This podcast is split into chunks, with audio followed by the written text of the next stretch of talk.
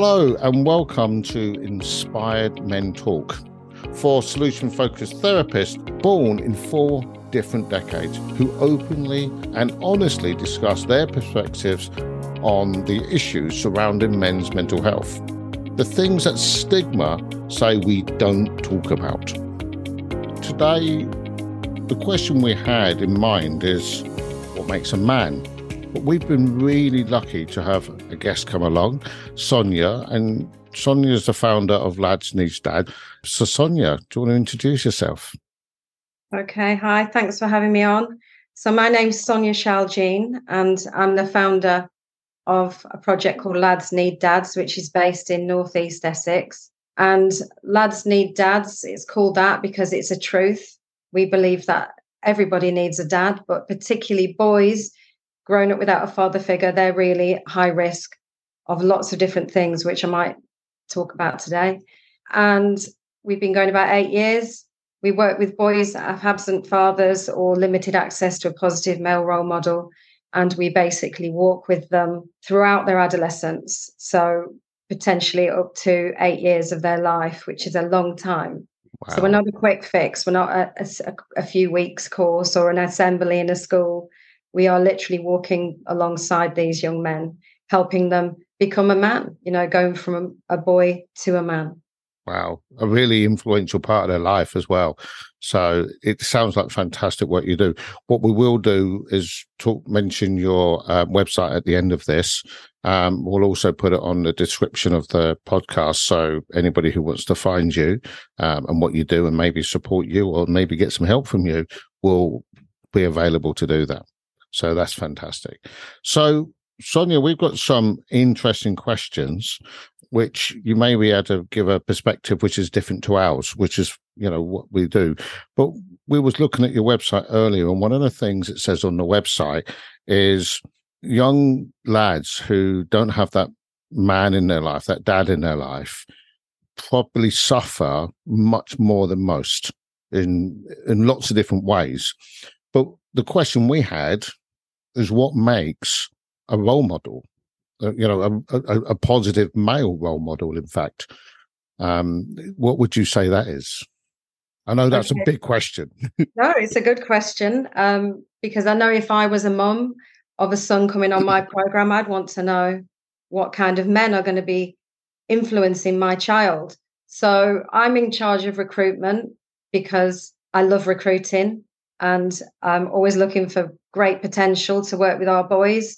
So, what I look for in a role model, or I would call them a mentor, because there's a quite a difference often between a role model and a mentor. A role model is often someone you look up to, you know, like famous people or, you know, sporting superstars, Marcus Rashford, people like that, who actually won't be able to have a one to one conversation with you or put his arm around your shoulder and say, hey, it's okay, we can get through this together he's too unreachable, isn't he? He does great things, but he's a role model. He's someone to look up to, aspire to.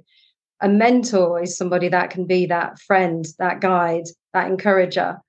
So, the kind of man that I would look for is a man that is a good person, first yeah. of all, he has got mm-hmm. morals, um, is kind, funny, compassionate, gentle, all those kind of which sound like feminine traits, don't they? But they're not because men can be all of these things, strong as well, you know, um, and interesting and full of knowledge. You know, those kind of people that you can go for a walk with and they'll teach you something about the tree that you're walking past or the the weather or history, you know, knowledgeable. So I kind of look for a mixture of all of those things, but importantly, somebody that has um, respect for himself, and for other people. Really important.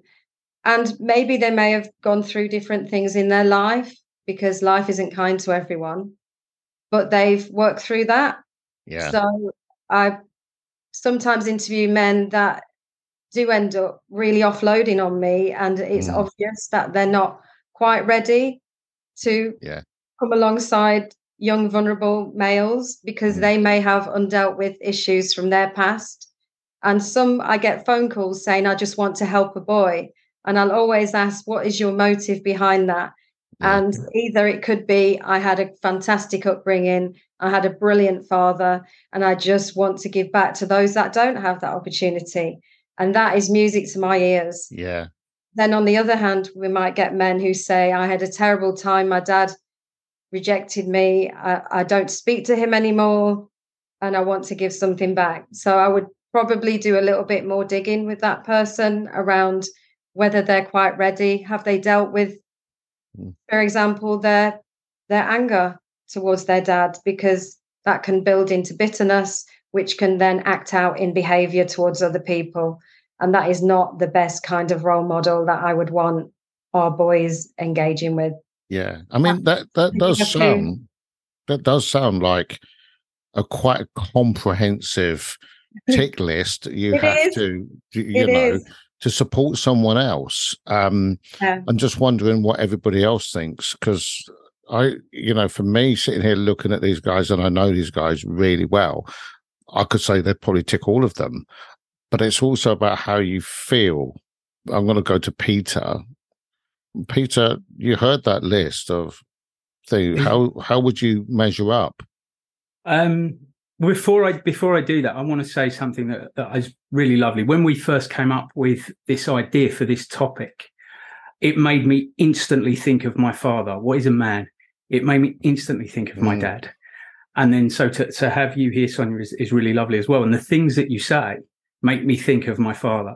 Oh. Um, and that's really lovely. He is that knowledgeable person that will tell you about the trees. Mm. I still can't do that, but he tells you about the trees and that that's kind of been a really lovely thing for me to feel that like feel that connection back with my dad. He lives in Ireland. He's still alive, but he lives in Ireland, and and just to feel that connection just by thinking about this particular topic has been a really lovely week for me. How do I measure up to that? So, I wow, yeah, I, I was um, raised by my mum until I was eleven. So my father and my mother got married when I was eleven. Um, so I've gone through those kind of issues of being without a father figure. And he then he then kind of changed my whole um, my whole outlook on life. And he was very much that provider uh, in my view. You know, I'm, I was raised in the 80s and 90s, and he was very much the provider. He would go out and work. I don't remember him ever having a sick day he would never, you know, he was never off sick and he worked in the construction industry and he would be out rain, wind or snow. Um, and yet he had all of those characteristics. He was kind. He was funny. He was a gentle giant and is still for me a gentle giant, even though he's a little bit smaller than me. So in, in relation to that, how do I feel I measure up to him? I, I always say to people, if I'm half the man he is, I'll be twice everybody else because he's such a, a huge person for me. But yes, I think those those kind of characteristics are things that any kind of person that's got this stuff together and then in a in a good place in life will have. So yeah, I feel like I, I measure up to those those characteristics. Wow. That's excellent. And thank you for sharing about your relationship. That was special. Ben, completely different perspective, maybe. It's interesting. It was listening to what Sonia was saying. It was quite emotive. It was making me compare myself and ask that question. You know, do I measure up to that? But also ask me what what is my motive for helping helping people? Mm. Why do I do it? And if I look at my life, I've dedicated my life to helping others from from an early age. It did make me think of my dad, but my dad um, it comes almost as a little bit of a double edged sword. I am incredibly proud of my dad and I loved him with all my heart. He, he died when I was 20, but it, there was elements of my childhood which um, growing up, I grew up in a conventional household, mum and dad, but he had a temper. Uh, and that temper would sometimes would more often come out when he'd have too many drinks. And so I if I look at my childhood, I grew up protecting my mum on those rare occasions that he he would come home and that would be on display. And so in in essence, I had to grow up or have a, an older head on my shoulders quite quickly in order to deal with that. Couple that with my mum's mental health, it means that my experience in life from a young age starts to become sort of a vast knowledge or experience, a wealth of experience that I can help deal with a variety of situations, which I've used moving forward an awful lot. So, you know, to think about whether I tick the box, I guess, when I look at my experience that I've got from childhood growing up, but also managing and dealing with a variety of situations, both uh, at home, but equally in my job as a police officer or working in the ambulance service, I absolutely do it for the reason that I want to make a difference in someone's life. And I want to be able to share an experience or enable them to have an experience that perhaps they've not had the opportunity to ever do in their life. And that's important for me. And if i if i take that into the policing context very briefly so i don't hog this but i think a big learning point here is uh, that role model of being a police officer has a vital role in trying to open those conversations up to the younger people to the younger generations and making sure that we take time to understand what they're going through rather than just necessarily be the consequence for those young people and and putting them in a system which actually impacts their life and changes their opportunities in life further down the line. You know if you get convicted for something it can rule you out of so many things. Would it actually be better if we look at promoting that as a safeguarding victim perspective and trying to get them on track with with schemes such as lads need dads yeah that can I just add something there? Mm. perfectly leads after this podcast. I'm interviewing a chap to be a mentor, and he's a serving police officer. And yeah. we're actually going to be doing a lot of work with Essex Police, and oh, they're releasing some of their officers to come and train as mentors. And that's exactly what you say, Ben. If yeah. we can, if we can just create a relationship with boys with with these serving officers, but they will be wearing the lads need dads hat, but it will give an insight to these officers about the lives of these young boys and what they're facing. Yeah. I think it will really help change their mindset on how yeah. they deal with them as potential offenders in the future, or not them, but males, mm. because I consider males to be very high risk as a, as yeah. a gender when it comes to offending. If we can try and equip people particularly police officers now with the knowledge and the understanding of why males are so high risk and why boys in particular from homes where there isn't the father are even higher risk then i think we could change a lot yeah. and i think that's really crucial in the current climate. You know i think that almost becomes a concern that we can't talk to people anymore because it might result in a complaint. It might result in something coming back against me. But actually, that's probably the most crucial thing that you can do if you end up coming across them and dealing with someone is trying to understand and open that conversation up. Yeah. It's all about relationship. That's what it's all about. Yeah. You know, that's why it goes so wrong for boys at school sometimes. You know, you come alongside them, ask them what feelings are driving the behavior that they're expressing in a classroom setting or in the playground what's going on behind that behavior but too often teachers and because they're up against it trying to manage a whole class haven't got time to explore that so they're dealt with in a more punitive way and yeah. then it can escalate and then we see exclusion happening but if yeah. we just took time to understand what was driving that, we could save ourselves yeah. a heck of heartache. Uh, I'd like to get Christopher's perspective because Christopher, you sit across three or four different strategy. You're a dad of a young boy as as well as two daughters, but you're also a, a youth leader and you do bushcrafting um, camps and things like that, as well as a scout leader.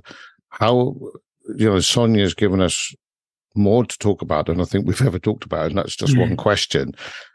Um, yeah. How does that fit for you? One, do you fit up to I mean, it? I mean, absolutely. I mean, like the rest of you, when you was talking about it, Sonia, when you was listing these um, different attributes that you like to see in people, I would, like everybody else, I was sitting there checking them off on myself, comparing them to my dad's, and yeah, it it sounds like a long old list of things that you need to adhere to, if you like. But actually, one of the interesting things you said was they sound like feminine traits. Whereas uh, that didn't even come into my head before, but now you've said it. Actually, yeah, that does raise that. They do sound like fem- feminine traits, and that, kind of comes back to that. What makes a man? Is it being able to go down the different avenues of different traits and being able to um, put across different ways of feeling your emotions to these young people. I mean, like Gary said, I work with young people quite a lot. I have a son myself. And as a man myself in those positions, I do quite, I, I am always checking myself to make sure I'm being the best I can be for those people. And, and it's just an interesting spin you put on it, really. I think I do hold up to most of the things that you said. And it, it, even down to those little things like the imparted knowledge when you're just casually doing something, not a sit down ritual of, right, sit down, I'm going to teach you something, just a, I'm going to share with you. I think that's more what it is, isn't it? Is being able to share knowledge and not just knowledge as facts, but knowledge in how to deal with your own emotions. So those feminine traits, as they may seem, I think that's just a man in his intellectual state being able to intellectually manage his emotions. Does that, yeah. does that make sense to everyone? It's a bit of a ramble. yeah, it, it does. But I've I've listened to all of that, and interestingly, when Sonia was describing the the the, the mentor, um, the role model mentor, I'm th- sitting thinking, no, no, no, no. that no. was my wish list. It's, it's, hard to get all of those. That's that's what I in the back of my head I'd hmm? love to have, but you're not going to get them all. But, but everybody knows me quite well, and in, inside there was all a tick yes. But my display, the person what most people know, possibly would not necessarily see that you know and and that's because where I was brought up, how I was brought up. You know, Peter, you talked about your dad, but you didn't actually come into your life until you was, you know, older as a boy. Well, I had a dad and I had a stepdad, and I got both both amazingly, and both of those ultimately shaped who I am today, but also where I came from. And I come from an era of you showed no weakness that whole feminine energy, you might say. I have it in abundance, but it took me 45 years to dare let anyone see it. Mm-hmm. So it's only fairly new because I'm ex forces and this, that, and the other. So discipline was the key. Um, and it doesn't mean mean discipline doesn't mean hurting people, but everything has a place and a place for everything. And it's I'm not that extreme because if you look at my my desk, if you could see what's around me, you'd see that it's not true. Mm-hmm. But actually, who I am and what I believe I am possibly are very different based on that list. And who you're with. I think Oh, that that changes dramatically. Yeah. Do you know what? That that that's a really good point. And that's why I think we, you said something really interesting as well. Sorry. You go. I was about to say we uh, are, for part of our induction we have to um, put the men through training and it's group mm. training. Yeah, it's really really interesting how men when you put them together in a group can actually be quite different from mm. how they interview one to one. So I am part of the whole recruitment from the minute they make the phone call to the interview that they have to the training as well because it's really interesting how men can change according to their peer group and the men that they're with. Um, and it's there that we make our selection process of whether yeah. somebody's right for our program or whether it's mm. right for them as well. But it can, I've had some very, in, I could write a whole book actually on recruitment. on the different experiences I've had, how someone can present very differently one to one. And then suddenly they become completely different when they're influenced by their peers and uh, things can come out that they haven't fully checked themselves on yes and uh, yeah it's interesting yeah. yeah that makes a really good point christopher you was going to make a point and then i'm going to move on to the next question um, it just it kind of ties into both, both of what you what you both have just said. Where you mentioned that you had a dad and a stepdad, and you you Sonia mentioning that people act differently depending on their situations. I think having a multiple role models is a really important thing.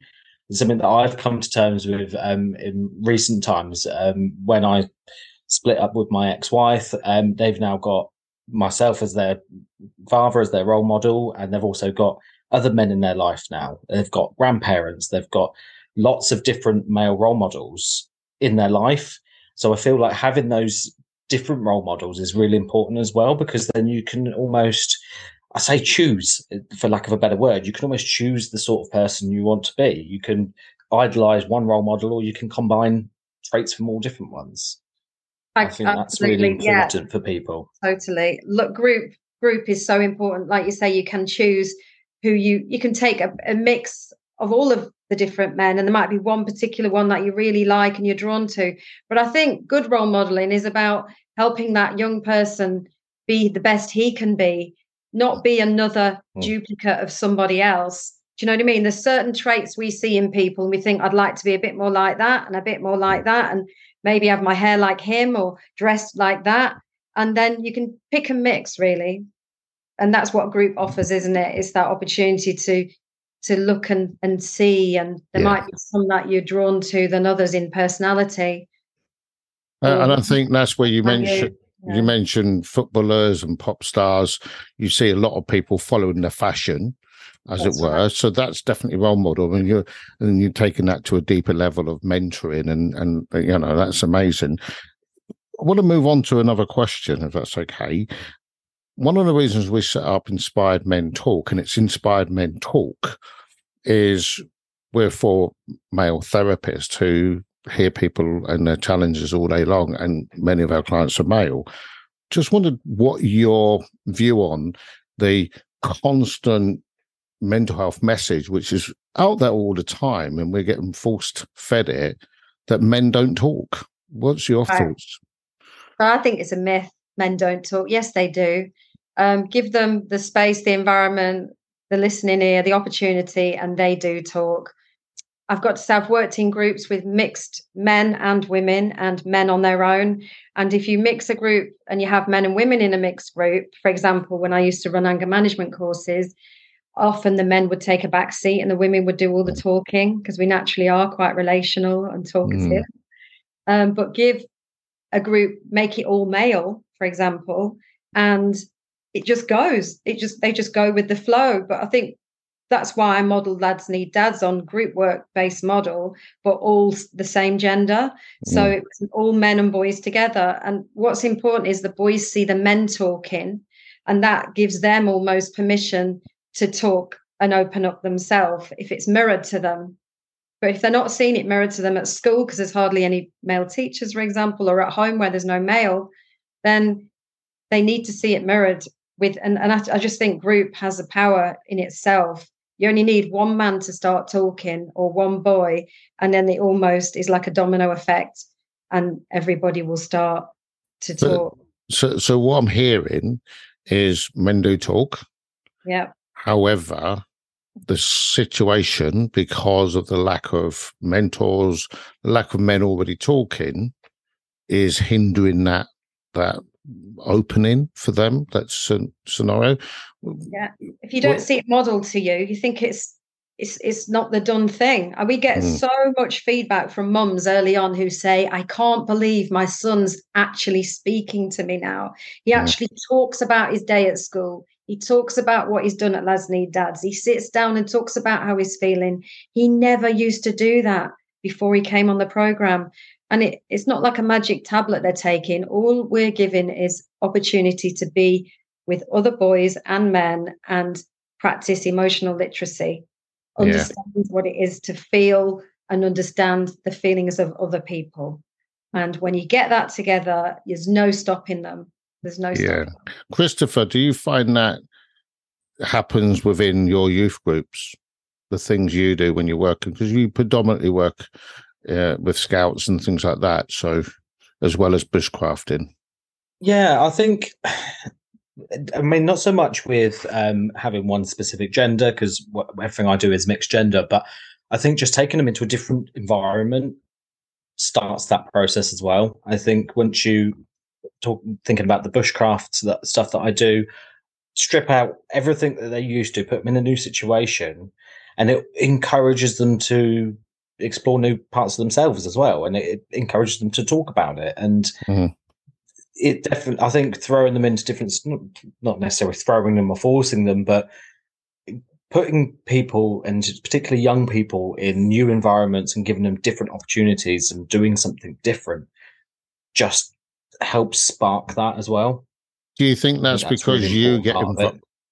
Sorry, do you think that's because you get involved? I mean, I think man? so. Yeah. I mean, you're talking about back. Yeah, talking about the mirroring thing. It, it is that um, we call it a monkey see, monkey do.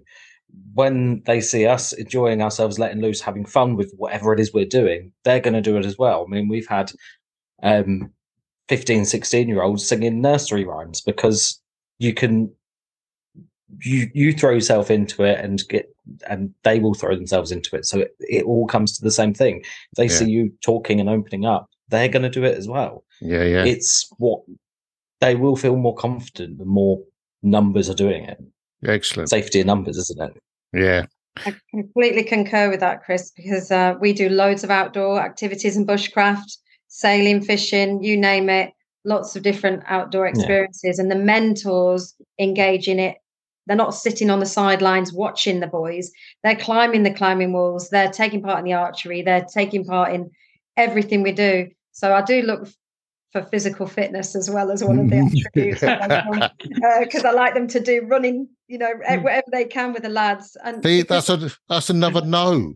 even play fighting, even play fighting, they Yeah. like doing wrestling, MMA, Yeah, yeah, it, the physical stuff. They so need that. And boys Yeah. who grow up without dads, without an access to a father figure, don't get that opportunity to to play as as children to do that play fighting where they learn boundaries Mhm. um, and their own strength. And that's why I'm a massive advocate for Yeah. mixed martial arts for young men who don't get that. yeah, absolutely. Peter, how does that all fit for you? You know, when Yeah, it, I, I, just before we came on here, I, I did a little bit of uh, a research on men's groups, and there are so many men's groups in London. I'm London based, and they're all just specifically men talking groups. So you know, it, it is clear that there's this need for men talking, and it's it's getting there. It's you know, people are going to these groups and they are talking. Um, and and so I think that myth that's being perpetuated is wrong. And I think we, you know, we did that in our first in our first episode. We kind of talked about that. And and with the mirroring behavior, I mean, there's there's science behind it, right? We have Mm. mirror neurons that when we see people doing things, it builds that connection, and we want to do it, mm, which is you know a really strong positive Yeah. influence. So I, I think it's lovely what you're doing there. But yeah, I think again, it, it is something that we we constantly do talk and and having that negative uh, message reinforced and resent out is only hurtful to men's mental health. yeah, wow. Pete, uh, ben, what do you thought? I know, and then we're going to bring Sonia back in. So listen to it. I mean, it makes me think of uh, I did a 12 week program with Prince's Trust um, as part of like leadership development. And um, obviously, that's part of me going there as the police and the group there. And there's a, a mixed bag of males and females. But there was one individual in particular, a young lad, and he had got into trouble on several occasions. And actually, the police weren't the best friend for him. I specifically remember the leader of the group saying to me, Are you actually going to tell them what it is you do? Or are you just going to tell them something different? And so for me, this comes down to the big part of this is is sort of your authenticity, your your transparency and honesty.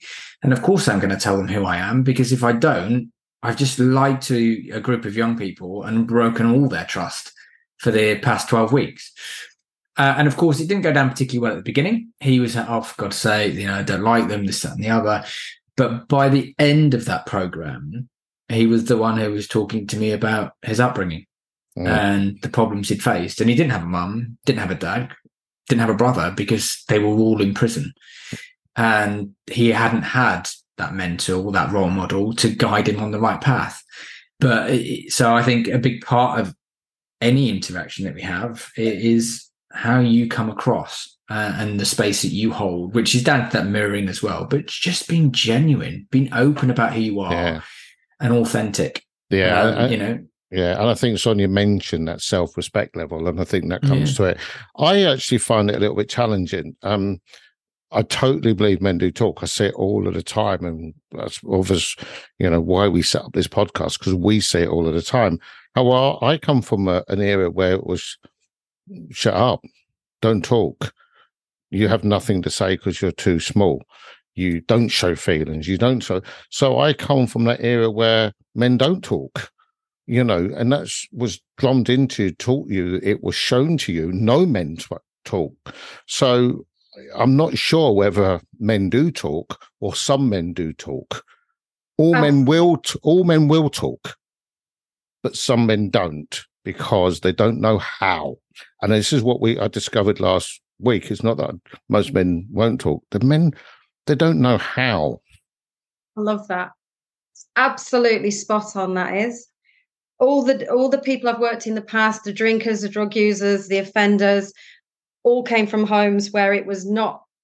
It was reinforced that you know, shut up, be quiet, get to bed if you misbehave, mm. and their role models, their own dads or or mums or whoever, may not have been that kind or supportive or you know towards them. Uh, depends also, I think, the class you grow up in as well. I'm a working class northerner who grew up around exactly the similar situation mm. to you, Gary. You know, mm. you're not allowed to show it. And then you swallow those feelings. And then, unless you're given opportunity to unpack all that at some point, if you're lucky enough, mm. then that those undealt with issues, feelings, whatever, can come out in your relationships when you yeah. have them. And that's yeah. when, when it all starts to go wrong for some people. So yeah, uh, mentor, but they need to be given the opportunity yeah. and, and to be taught how to. And this is why I set Lads Need Dads up to help boys understand how to. It is yeah. like a language. So we mm. literally mm. teach the boys. We get the, a set of cards which have got a different emotion on each card, yeah. and it gives an explanation as to what that word means. And then we get the boy to think about a time when he last felt sad or lonely. Or embarrassed or ashamed. And we literally teach them one by one these different types of emotions. Mm. Because if nobody teaches you, how can you be expected to know that language? Because it really yeah. is a language of its own. We yeah, it is. Literate. And yeah. I've seen too many men over my years of working in the field who have not been taught that. So they've yeah. swallowed their emotions by drinking instead mm. or by mm. Drugs or by getting angry or not dealing with their stuff. And as therapists, we know, or yeah. all of us know, that they're coping mechanisms because they yeah. can't express, so they learn to cope. That's and right. normally, bottom of a bottle, bottom of this, bottom of that, you know. So, absolutely, we I think we're all in agreement that men do talk. They just need the right surroundings, atmosphere, everything else. Yeah. We're nearly at the end, and I just want one last question. I mean, we've already been going 35 minutes. Um, hmm. yeah. Um, so, last question I got is for Sonia, and we'll all chip in because we can't keep our mouth shut. We're, we're, we're quite gobby ass lot. Hmm. Um, but you work with young people. But what would you say to the likes of us or other people like us, men 30, 40, 50, 60 years old, who don't know how to talk.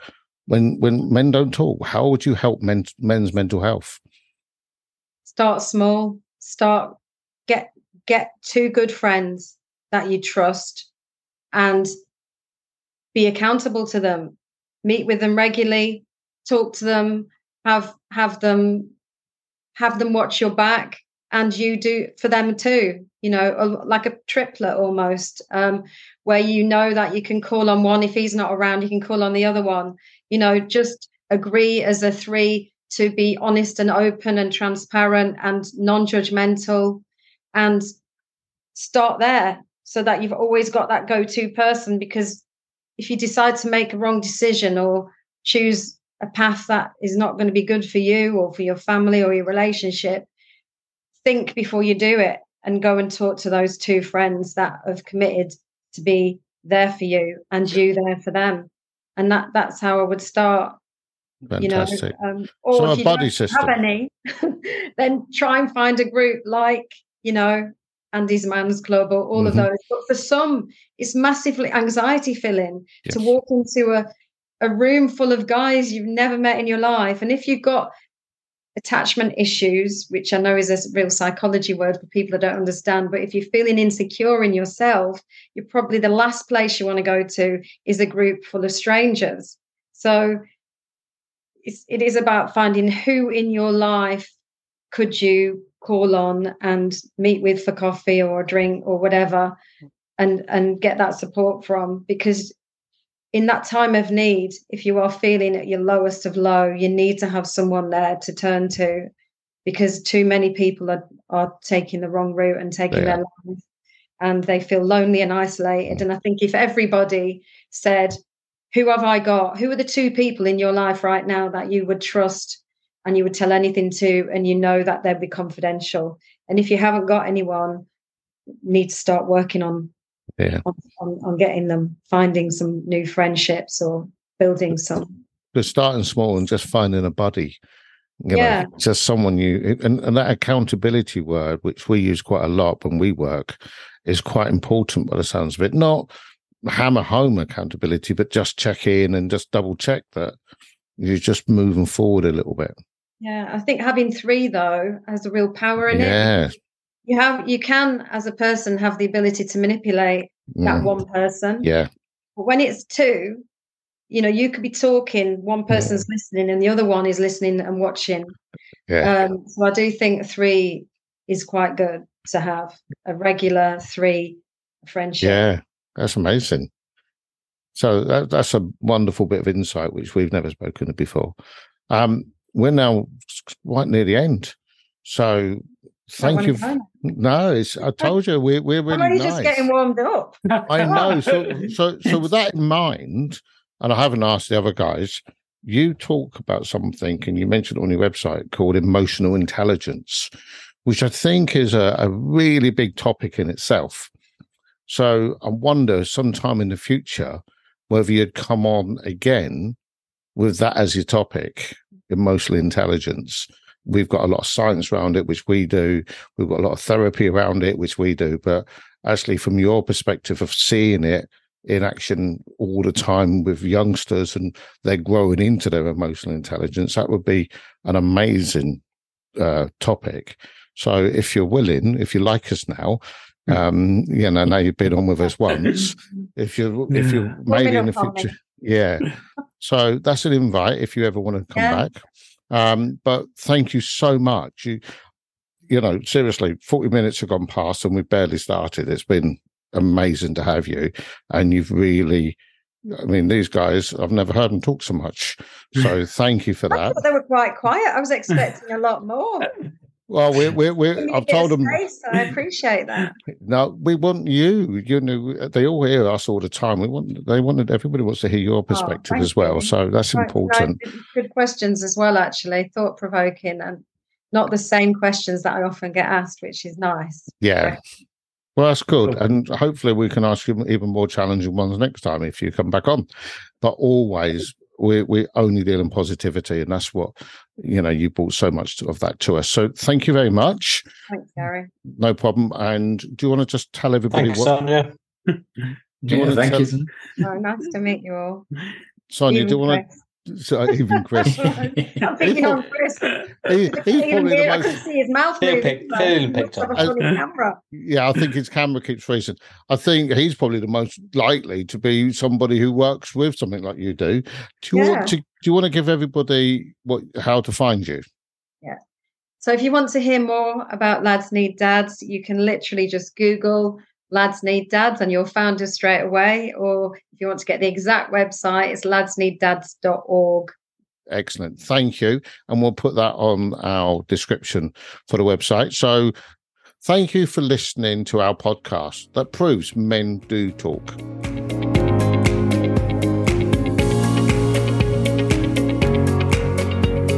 If you would like more information or support, then please visit inspiredtochange.biz. where you can learn more about us and the Inspired to Change team. And remember, the conversation continues on our social media, Inspired Men Talk.